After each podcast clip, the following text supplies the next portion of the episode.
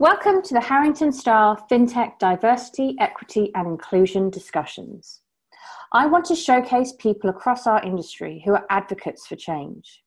I love to celebrate the wins, but we know there is so much more to be done to ensure that change actually happens to build a truly inclusive industry.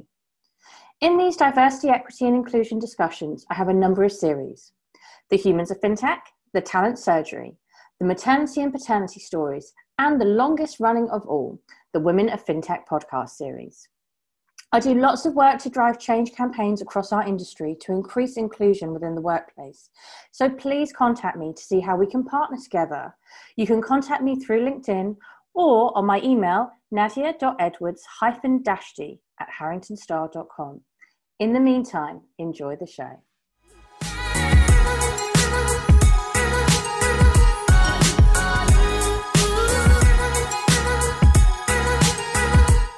Welcome to the Women of FinTech podcast series. We are here today to celebrate the wins, raise awareness of the challenges, and walk the talk for change across the entire industry.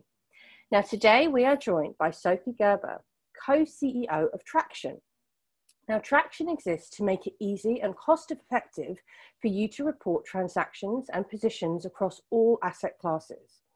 Traction is a provider of regulatory trade reporting solutions to financial service businesses dealing in OTC derivatives and other financial products which require transaction reporting. Sophie has a stellar academic background with degrees in law, accounting, finance, all of which paved the way for Sophie to build her own compliance and legal firm called Sophie Grace. And this is alongside being co CEO of Traction. Sophie Grace is an Australian compliance and legal consultancy business which specialises in assisting firms establish and maintain a financial services and credit business in Australia. Sophie works across a broad range of financial services, including fund management, derivatives, financial planning, and stockbroking. She is here today to share her story with us and all of the lessons along the way. Sophie, thank you so much for joining us today. That is such an interesting introduction. I cannot wait to learn more. Oh, thank you. Great to be with you as well. Thank you. So, tell us a bit more about Traction to start with and what that role entails. Yeah, so I was running the Sophie Grace business for seven or eight years before Traction started. So, the Sophie Grace business works with a lot of financial services firms and credit firms in Australia. We had a, a big market in a lot of derivatives and, and trading firms that we were servicing. So a lot of those uh, firms came along to us when the ASIC reporting regime was about to start and said to us, We need your help. And I was looking at this uh, reporting requirement and I thought, Oh, wow, that's got a few more layers to it than I have the skills to get done for you or, or properly guide you. But I knew just the person who who could work with me to help get that done. And that was Quinn Perrott, who you've interviewed previously on, on another one of your, your channels. So he had worked for one of our clients and we'd worked well together. He had a lot of experience in trading platforms uh, and technology. So he was on a temporary hiatus from working, taking some time off. And so I called him and I said, I need your help to get this done. So we met up uh, in Bangkok, actually. Curious place to meet, but there you have it, how the world worked at that time and yeah, agreed to start Traction. Originally, we weren't quite sure of, of the business model, but we spent a lot of lot of hard hours getting it up and running uh, and managed to pick up a really big market share for the particular phase of reporting we were doing for the ASIC regime in Australia. So very shortly after that launched later in, in the year. So we met in Bangkok in about March, launched in Australia in early December, or as in our, our product went live with reporting at that point. And then very shortly after that, by February, we were trying to set up an office in London. So that was in 2016 when, when we turned up in London, thinking we were going to do the same thing. That journey took a little bit longer to get a, a good market share in, in London, but now we, we've got a good, good European business. So that's a bit of the background about Traction. But in terms of what what we actually do. So we have what Quinn coined as the triangle of pain. So there's uh, what what the regulators want reported about the transactions which are being undertaken by financial firms. There's what's sitting in the financial firms' trading systems or back office systems, as they call them. And then there's what's called the trade repository.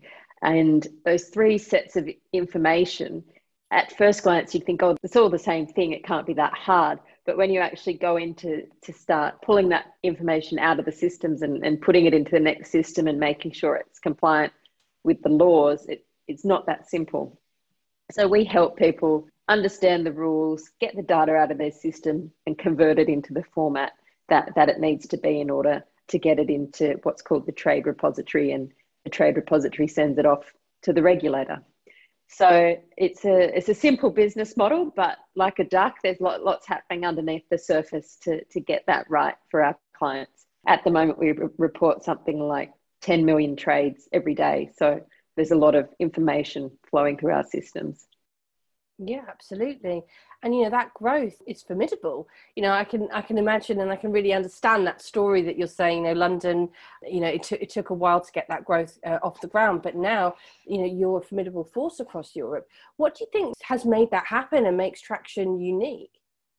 So I think that in our business model, where we're very focused on being very genuine and honest I'm Australian Quinn's, originally from New Zealand, but spent a lot of time in Australia. You know, very open and, and frank people. We're determined. We say things how they are. So, you know, we, we've persisted. We've had a, a few hard knocks along the way. I wouldn't pretend that it's been anything other than that, but constantly get back up. And yeah, we, you know, the London winters are, are brutal. They're, they're hard on people like us from the sunshine, but yeah, you're not used been to it. definitely not used to it. And the shorter days in winter are very, very hard. But we we've stuck at it, and I think people have recognised over that time that, that we've been a, a key and consistent player uh, and we've we've got a lot of integrity that that flows through our business. So uh, people appreciate that, and you know you start to build up a, a, good reputation. But the first phase of our business sort of came easy in many respects, although at the time probably would have been hard to tell us that that's actually what it was going to be relative to the UK. But yeah, we, we've stuck at it. So the benefits have, have flowed from there and customer acquisition has, has been exponential over time. Mm.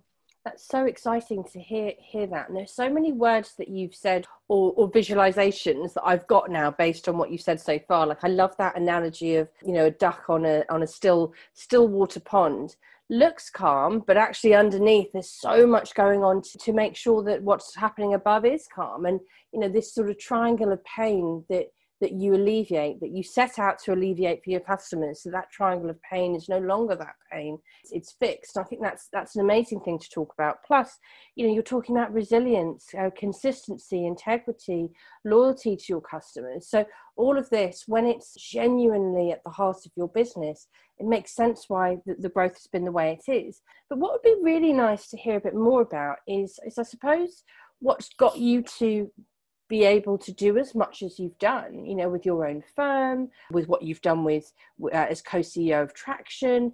It would be great to hear more about your career journey and, of course, some of the lessons along the way. Well, I'm currently in Sydney, so we're in a lockdown. So it feels feels like um, at the end of a long journey. But I know that people in the UK have been through that that lockdown journey, and you've you've come out the other end, although you probably thought you never would. So I, as you mentioned, started with a commerce degree combined with a law degree. So it was a double degree. While I was working at university, I worked at a couple of different banks, uh, and I was really given given a leg up by by someone to, to get those jobs, which was not required, but it was an exceptionally kind kind thing to do by by that lady, and I managed to use that as a platform to to get a job in a, a funds management firm. And after that, I was only a fairly young lawyer, actually. Uh, I decided that I wanted to start this consultancy business. I realized that that I liked more of the, the interaction with, with people and with clients, and the role I was doing was not about so much interaction with people and, and advising people as probably suited my personality. So I had a bit of a learning about about my personality and and about what I really like doing. And and I liked the law, but I I like business as well. So I spent a lot of time building that business up.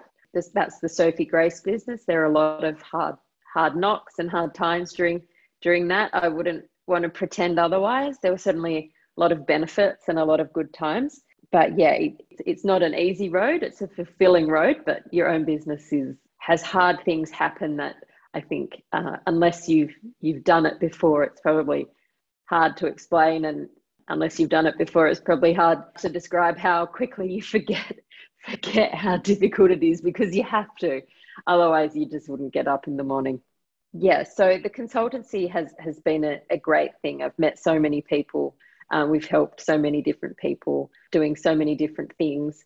And the great thing about it is some of this stuff that, that we do, especially on the compliance and legal side, is, is people pushing, uh, pushing out into new areas of, of financial services and new products. And so they understand that you can't be an expert on everything, but they know you're capable uh, and they know you have good experience in, in related areas and, and they want to work through that with you. So uh, we've had many of our clients for, for quite a long time and, and worked with them, but we also have a very steady stream of, of new people coming in. So that's the Sophie Grace business with, with really great people who work in that business. I could definitely not do it without them. They they work really hard and, and are really popular with with clients. So great having them on board and some of the newer lawyers that come through. That's sort of the journey and Traction's now been running alongside it and sits in the same office as the Sophie Grace business. So we all work together, at least from the Sydney side of things. Yeah, so it's it's brilliant to hear how that's all come together, and I'm really interested to hear more about that people side of things, just in terms of what you've learned around company culture and what you put in place. Yeah, so I've always been very keen. In in my earlier career, I spent a lot of time socializing with my co-workers and, and getting very highly involved. I think now what what we've put in place is I'm really keen for people to have have a work life balance, uh, have other things going on, because having other things going on helps you do your job better overall, I think. So I'm definitely, we're not one of those firms where people are working till 10 or 11 at night and we're eating pizzas at the desk. Unless something's gone wrong or there's something super urgent, everybody needs to be home. They need to be offline. But I, I don't like seeing emails coming through at the middle of the night or super early in the morning. I like people to have normal balance because our work is consistent throughout the year. So we're not like some some businesses where we have a really busy uh, end of financial year. We we're just non-stop and you can't maintain that 15 16 hours a day forever well i don't i couldn't don't think most people can so we work hard for a you know a good good number of hours every day and we're nice to each other uh, we're honest certainly we're all accountable for our actions and very much you know yeah not not treading on people. So all those all those things that that you hear people complain about with work you know i'm not saying never happens with us. I'm sure you know there's been instances where i've done the wrong thing or haven't done quite the right thing but we all try and be honest. Okay yes sorry i'll do that better or change that or we made a mistake here whether that's with clients or within mm. our our staff and that's really good to hear you know that that constant learning and improvement. What about your thoughts on inclusion within the workplace and its place within people's strategy? Can you share that with us? Yeah uh, so both businesses uh, but particularly traction have a really diverse set of staff members. So with traction you we've got a lot of it people and you tend to get get a, a broader broader sweep of people in IT, or they're certainly very different from the Sophie Grace kind of staff who are more lawyers and consultancy. You can become a bit robotic in that regard, but but across the board, there's there's a real range of people, and yeah, I've definitely learned a lot from all the different people that that we've had within both organisations because they come at it from different perspectives uh, they say different things in the office. You, you learn things about different cultures, about different ways of interacting. They have insights into people that we deal with that I don't have or that other people don't have. So we're all helping each other in that that regard because at the end of the day a, a client serving business and there's a fairly high amount of interactions with with clients uh, even though the traction business is a software as a service business you, you know people still ring they still ask questions they still want help. And living in london living in sydney you, you've got all sorts of different people that that you come across. And you, you can't just be be cut from one mold and deal with all those people effectively. So yeah we, we've learned a lot. It, it's been good. The diversity is a great thing for our businesses. I think that's so great for you to to explain it like that. You know that you're client and a customer serving business, and having that diversity of thought and perspective is is a positive thing for you.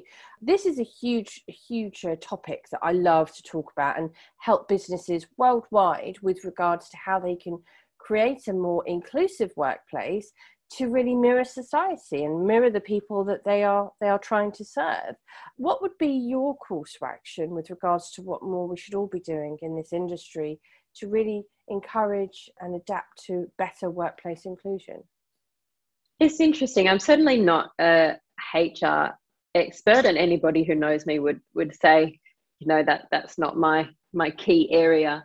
But uh, i definitely think that this does seem to be something broken in in the interview process. So we were doing some interviews yesterday, and I mean, for for people who are going to be doing very quiet back office IT roles, it does seem curious that that you expect them to perform in a contrived conversation well and effectively and, and, and come across say as well as you'd expect someone who's has to do the same process to interview for a job as a lawyer or to interview for a job as a salesperson. So I just think there does need to be either a change in, in the system, but I, I don't know what the answer to that is, or going into interviews with a bit less of a rigid outlook. Certainly, we were reflecting afterwards that perhaps even some of the people we, we have in our business now, if we'd been too rigid in our expectations in the interview process, we, we wouldn't have hired them. And they've been great hires. They, they've been so valuable to our organization, but it could be because they are very IT focused, combined with English as a second language, combined with they're just not great communicators all the time but but they're so loyal and they're so good at their job and they're so thorough and dedicated. So I think there just needs to be some re- rethinking of the system, but but I don't know what that is.